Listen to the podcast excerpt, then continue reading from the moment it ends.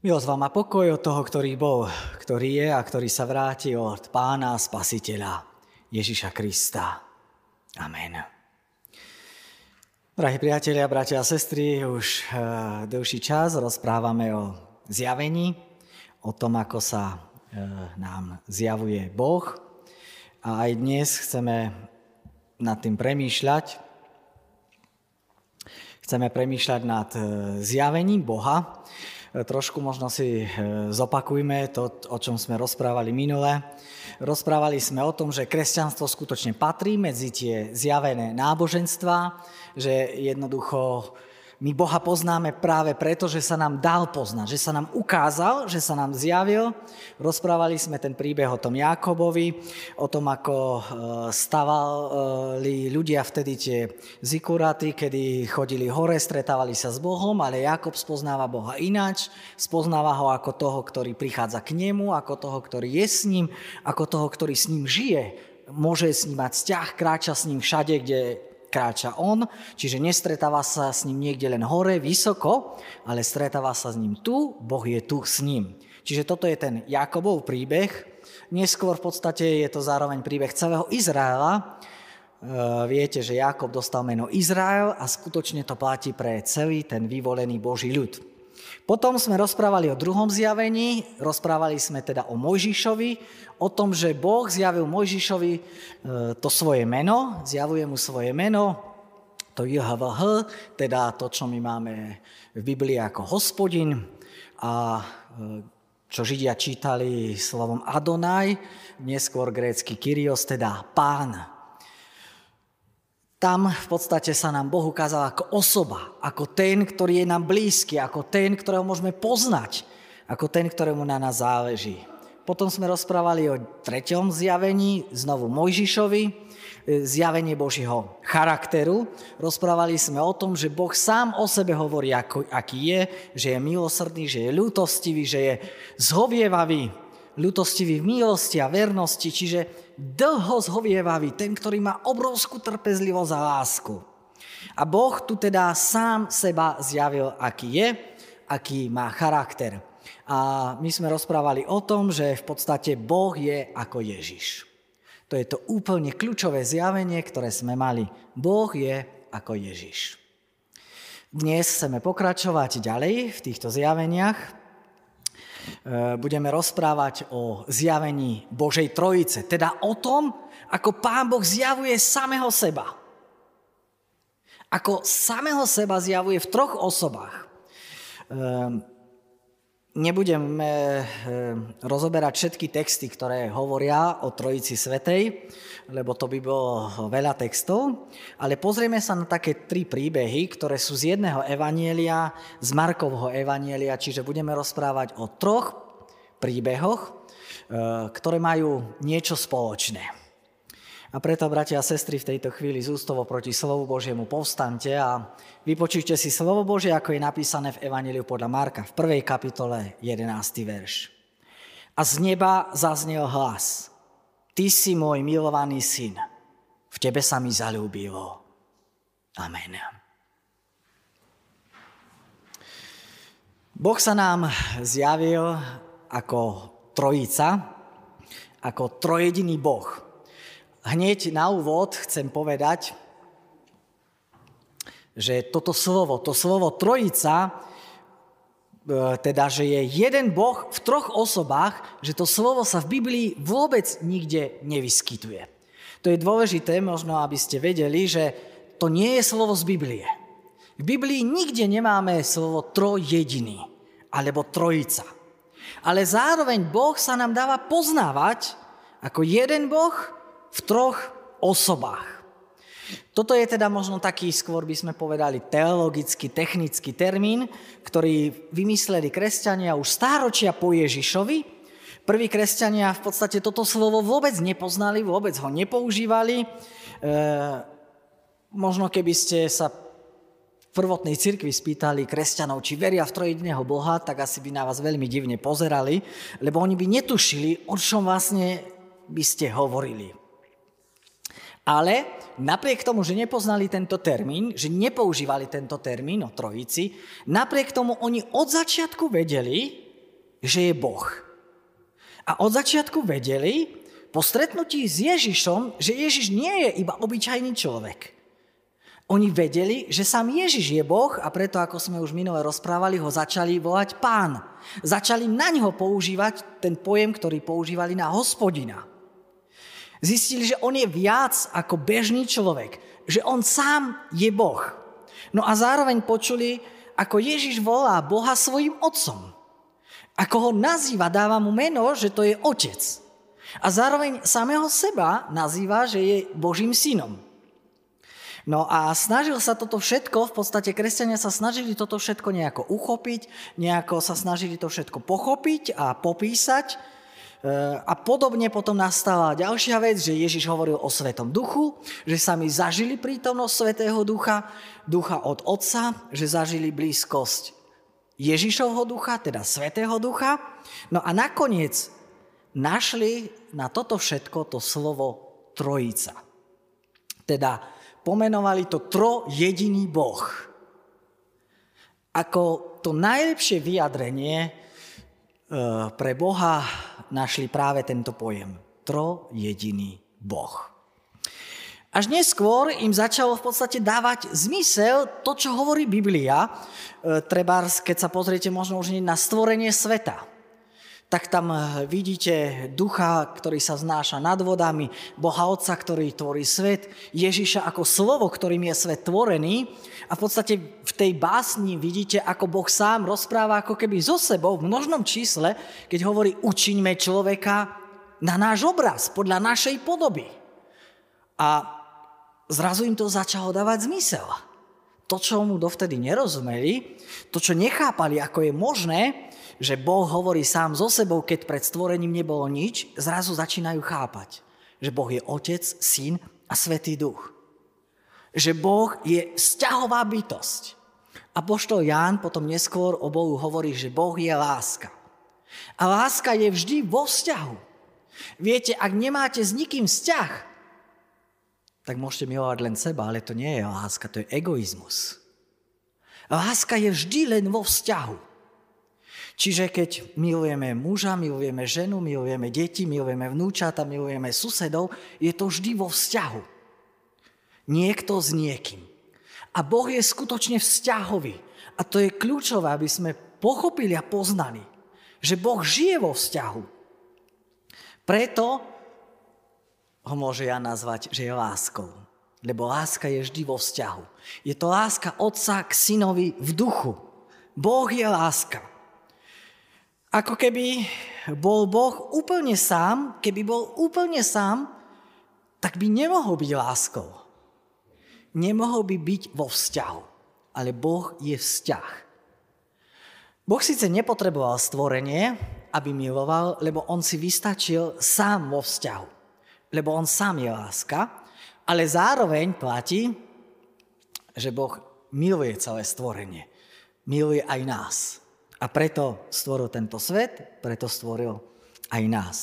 No a dnes sa teda pozrieme na také najstaršie a najkrajšie evanielium, najkrátšie evanielium, to je evanielium podľa Marka. Z tých štyroch evanielium Matúš, Marek, Lukáš, Ján. Marek je najstarší, zároveň je to aj najkratšie, najkratšie evanielium. Matúš a Lukáš potom z neho veľmi veľa čerpajú. Keď sa pozriete aj na kazateľnici, máme e, evangelistov Matúš, Marek, Lukáš a Ján. E, Marek je v podstate ten druhý a práve z jeho evanielia sa pozrieme na tri príbehy ktoré e, sú iné, ale zároveň sú veľmi spoločné. E, my sa pozrieme na tri momenty z toho Markovho evanielia. Na začiatku je opísaný Ježišov krst.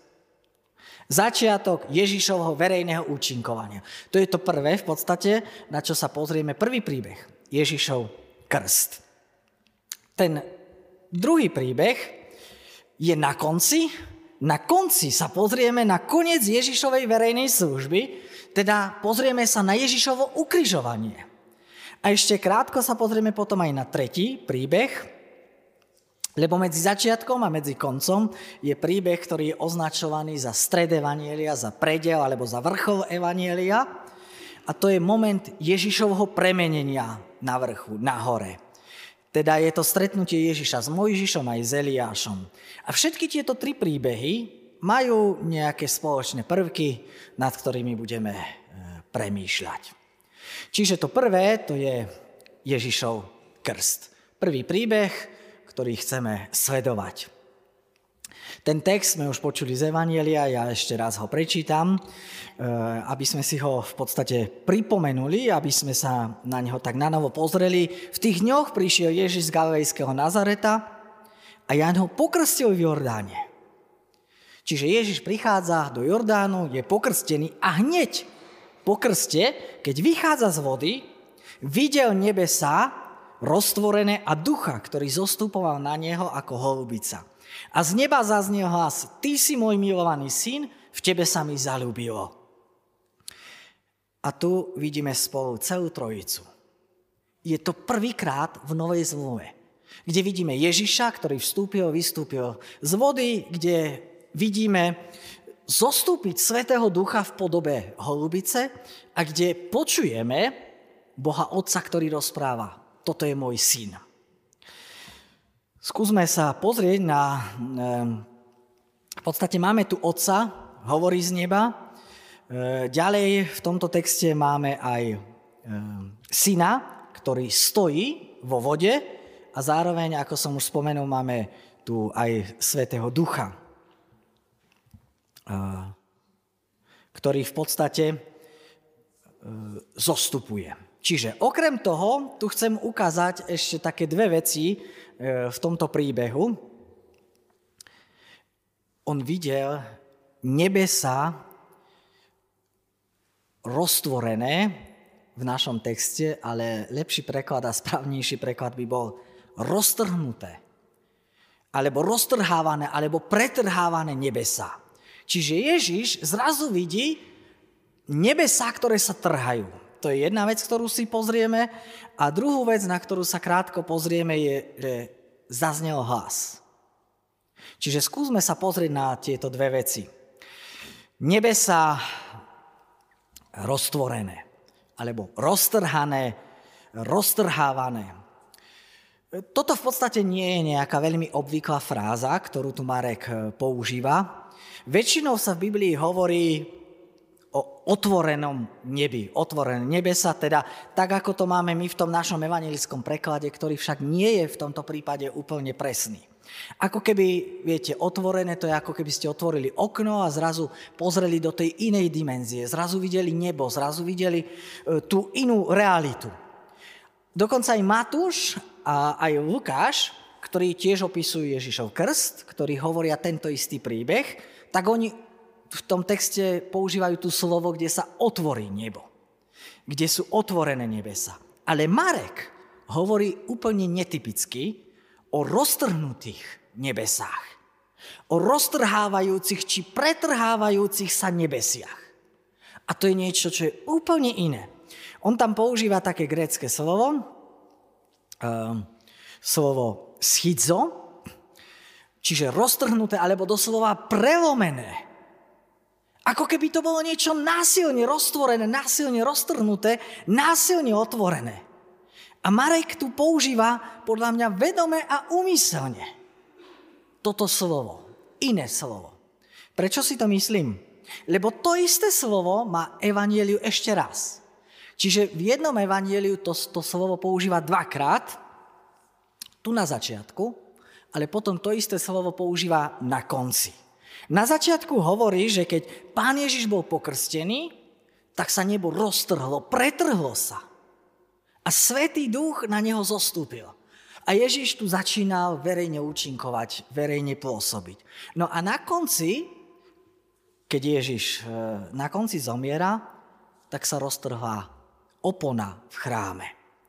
K tomu sa ešte dostaneme, ale tu vidíme, že Marek používa to isté slovo v podstate na začiatku a úplne na konci Evanielia.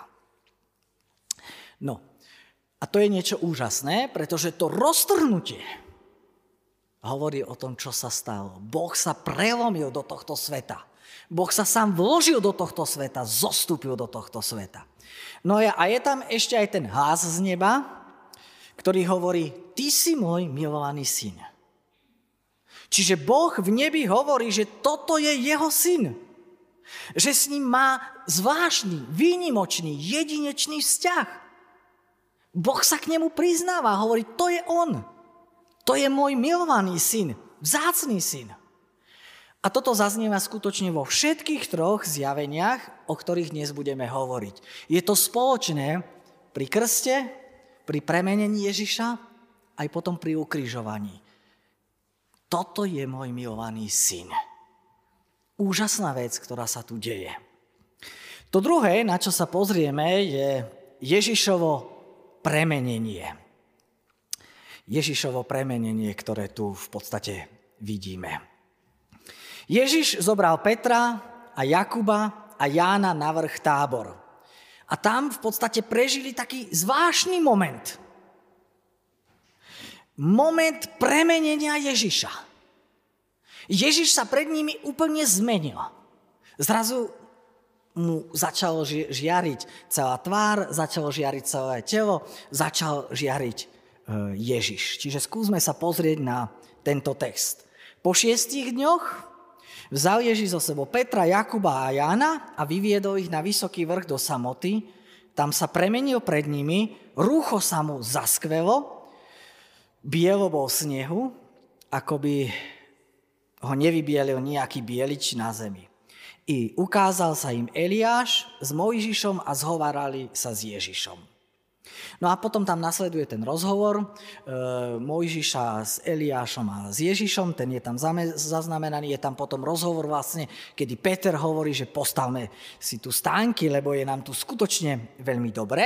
A potom ďalej čítame, tu zjavil sa oblak, zastrel ich a z oblaku zaznel hlas. Znovu, znovu hlas. Toto je môj milovaný syn, jeho poslúchajte. Čiže tu je zrazu dodané ešte jeho poslúchajte. Ježiša poslúchajte, teda nie Mojžiša, nie Eliáša, ale Ježiša. Čiže nie je dôležité možno poslúchať zákon či prorokov, lebo Mojžiš a Eliáš reprezentovali zákon a prorokov, ale dôležité je poslúchať Ježiša. To, čo on povie, to je podstatné pre život, to je dôležité. No a potom ďalej, zrazu keď sa poobzerali, nevideli pred sebou nikoho, okrem Ježiša. Čiže zrazu nevideli nikoho okrem Ježiša. No, týždeň predtým, keby ste sa pozreli do Evanielia, tak e, pár dní skutočne predtým Peter za všetkých učeníkov hovorí, keď sa Ježiš pýta, za koho ma vy pokladáte, on hovorí, ty si Kristus, teda ty si Mesiáš. Ty si ten, ktorého čakáme ale ako keby toto všetko nevyjadrovalo dostatočne úplne celú pravdu. Ako keby to možno nešlo do hĺbky. A Boh tu hovorí niečo viac. Boh hovorí, to nie je len Mesiáš, to je môj milovaný syn. To je sám Boh. Čiže Petrovi, Jakubovi a Jánovi tu Boh zjavuje, že Ježiš je skutočne Boh. A dokonca hovorí, jeho poslúchajte. Jemu sa podriate, jemu podriate celý svoj život. Boh Otec tu hovorí, môj vzťah k nemu je vzťah lásky. Ja ho milujem, to je môj milovaný syn. To nie je hociaký syn, to je milovaný syn. Teda znovu tu vidíme ten vzťah. Boh je vzťahový, Boh miluje, Boh je láska. A náš vzťah lásky má byť k Bohu vyjadrený poslušnosťou. Aj preto práve dnes chceme prichádzať k pánovmu stolu, lebo si uvedomujeme, že my nie sme vždy Bohu poslušní. Že ho nedokážeme vždy milovať. A preto chceme prosiť o odpustenie. No a potom je tu ešte ten e, tretí príbeh, na ktorý sa chceme pozrieť, a to je Ježišovo ukrižovanie. Čiže to je to tretie tretí príbeh, ukrižovanie Ježiša. Tento príbeh je veľmi zvláštne spojený s tými predchádzajúcimi dvoma príbehmi. Takže Ježišovo ukrižovanie um, znovu tu zaznieva to vyznanie, že Ježiš je Boží syn. Ale teraz, teraz to nehovorí Pán Boh. Teraz to hovorí rímsky stotník, čo je veľmi zvláštne. Pri krste sa otvorí nebo, hovorí Boh Otec Ježišovi. Pri Ježišovom premenení znovu počujú hlas už aj učeníci. Ale tu to hovorí niekto iný. Tu to hovorí rímsky vojak. Veď sa na to pozrime. V Evangeliu podľa Marka v 15. kapitole je napísané, ale Ježiš, teda keď bol na kríži, zvolal silným hlasom a vypustil ducha. No a chrámová opona sa roztrhla. Tu je znovu presne to slovo, sa pretrhla, sa roztrhala, rozlomila na dvoje od vrchu do spodku. No a keď stotník, ktorý stál naproti nemu, videl, že takto dokonal, povedal, tento človek bol naozaj syn Boží. Tuto vyznáva stotník. Čo ho k tomu viedlo? Viete, on nevidel tú roztrhnutú oponu. On nebol v chráme. On sa pravdepodobne ani nikdy nedozvedel o tom, čo sa v chráme udialo. Tento stotník bol pri kríži. Ale napriek tomu videl niečo, čo ho presvedčilo o tom, že teraz zomiera niekto, kto je viac. Kto je viac ako obyčajný lotor. Tento stotník videl um, viedol v podstate skupinu vojakov, popravčiu čatu, viedol tých, ktorí mnohých zabíjali. Viete, on videl zomierať mnohých ľudí, obrovské množstvo ľudí. Ale čo ho prinútilo k tomu, aby povedal, že Ježiš je Boží syn? Čo ho k tomu doviedlo, že on zrazu napriek tomu, že mnohých popravil, zrazu hovorí, toto je niekto iný. Toto nie je hocikto. Toto je Boží syn. Viete, my nevieme, čo videl. My vieme len to, že pozeral na Ježiša, ale nevieme, čo videl. Nevieme, ako sa mu Boh vtedy zjavil, ale toto vyznáva. Do tohto momentu v tom Markovom evaníliu Nikto z ľudí o Ježišovi nepovedal, že je Boží syn. V Markovom evanieliu o Ježišovi hovorili, že je Mesiáš, hovorili o ňom, že je Kristus, že je ten vysloboditeľ, ale nie, že je Boží syn. Teda tie jediné hlasy, ktoré v Markovom evanieliu zaznievajú o tom, že Ježiš je Boží syn, je ten Boží hlas z neba, to bol ten pri krste, a potom zase ten na vrchu premenenia, a potom o tom, že Ježiš je Boží syn, hovoria už iba démoni, ktorých Ježiš vyháňal z ľudí. Tak tí tiež v ňom poznali Božieho syna. Toto sú teda jediné hlasy, ktoré hovoria o Ježišovi ako o Božom synovi. Teda Boh alebo diabol. To bolo doteraz. Doteraz to nevyslovil žiaden človek. A prvým človekom, ktorý toto vyznanie povie, je rímsky stotník. To bol veliteľ skupiny nepriateľských vojakov. Veliteľ skupiny vojakov, ktorá práve popravila Ježiša. Je to niekto, kto je zodpovedný za Ježišovu smrť. Tento, môžeme tak povedať, šéf popravčej čaty má zrazu väčšie zjavenie, než ktokoľvek iný doteraz. Než akýkoľvek človek. A to je možno, môžeme povedať, taká až irónia ironia Evanielia. Uh, Marek, evangelista Marek v podstate ako keby úplne až divne na to zareaguje. Do tohto momentu skutočne v Markovom evaníliu nikto z ľudí o Ježišovi nepovedal, že je Boží syn. Ale tento šéf popravčej čat, čaty áno. Ako keby tým chcel Marek vyjadriť, že Ježiš je tu pre všetkých. Že on tu nie je len pre Židov. Že on je tu úplne pre všetkých, pre všetky národy na svete. Že on prišiel zachrániť každého jedného človeka. Nech je to ktokoľvek a nech je akýkoľvek. Tá roztrhnutá opona symbolizovala, že tá Božia prítomnosť nie je spútaná chrámom. A že Pán Boh je skutočne úplne pre všetkých, že cesta k Bohu je otvorená. A ten rímsky stotník bol prvý, ktorý to vyjadril aj slovami. Pán Boh dáva spoznať svoju lásku všetkým. Nie len vyvoleným. Nie len tým, ktorí sa možno narodili v tej správnej zemi, v tom správnom národe, v tom správnej rodine. Nie len tým, ktorí sú možno dobre vychovaní, ale úplne všetkým. Aj tým, ktorí sa možno narodili v zlých pomeroch. A preto začali Ježiša volať pánom. No a preto potom my v podstate začíname hovoriť o trojici. Boh sa nám takto dal poznať. To je to posledné zjavenie, o ktorom sme dnes hovorili. A poštol Pavol v mnohých listoch hovorí milosť pána Ježiša Krista, Božia láska, spoločenstvo Svetého Ducha, nech je s vami všetkými. Mnohokrát trojica v Novej zmluve je opísaná. Nechaj Boh Otec, aj Boh Syn, aj Boh Duch Svetý je s vami. Nech ten istý, jeden Boh. Toto Boh zjavil cirkvi.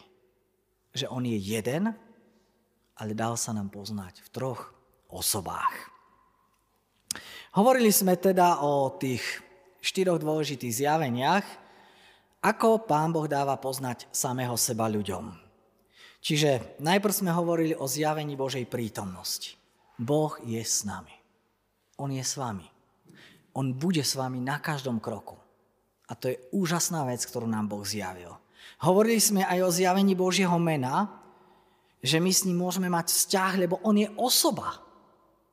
Tak ako človek, ktorého máte vedľa seba, Boh je osoba. Hovorili sme aj o zjavení Božieho charakteru, že Boh je láskavý, že je pomalý k hnevu, že je verný a milosrdný, je ochotný odpúšťať. A to je niečo úžasné. Aj dnes to chceme zažiť, že je ochotný odpúšťať. A dnes sme hovorili o zjavení Trojice. Že Boh je vzťahový. Že nás pozýva do vzťahu so sebou že chce, aby sme prežívali, zažívali jeho prítomnosť, jeho blízkosť. Že on pretrhal nebesa, aby k nám prišiel, aby sa k nám priblížil, aby sme spolu s ním mohli žiť a byť s ním neprestajne. Nech skutočne Boh, ktorý je tu, ktorý sa nám takto dal poznať, Neho takto môžeme zažívať aj my. Amen.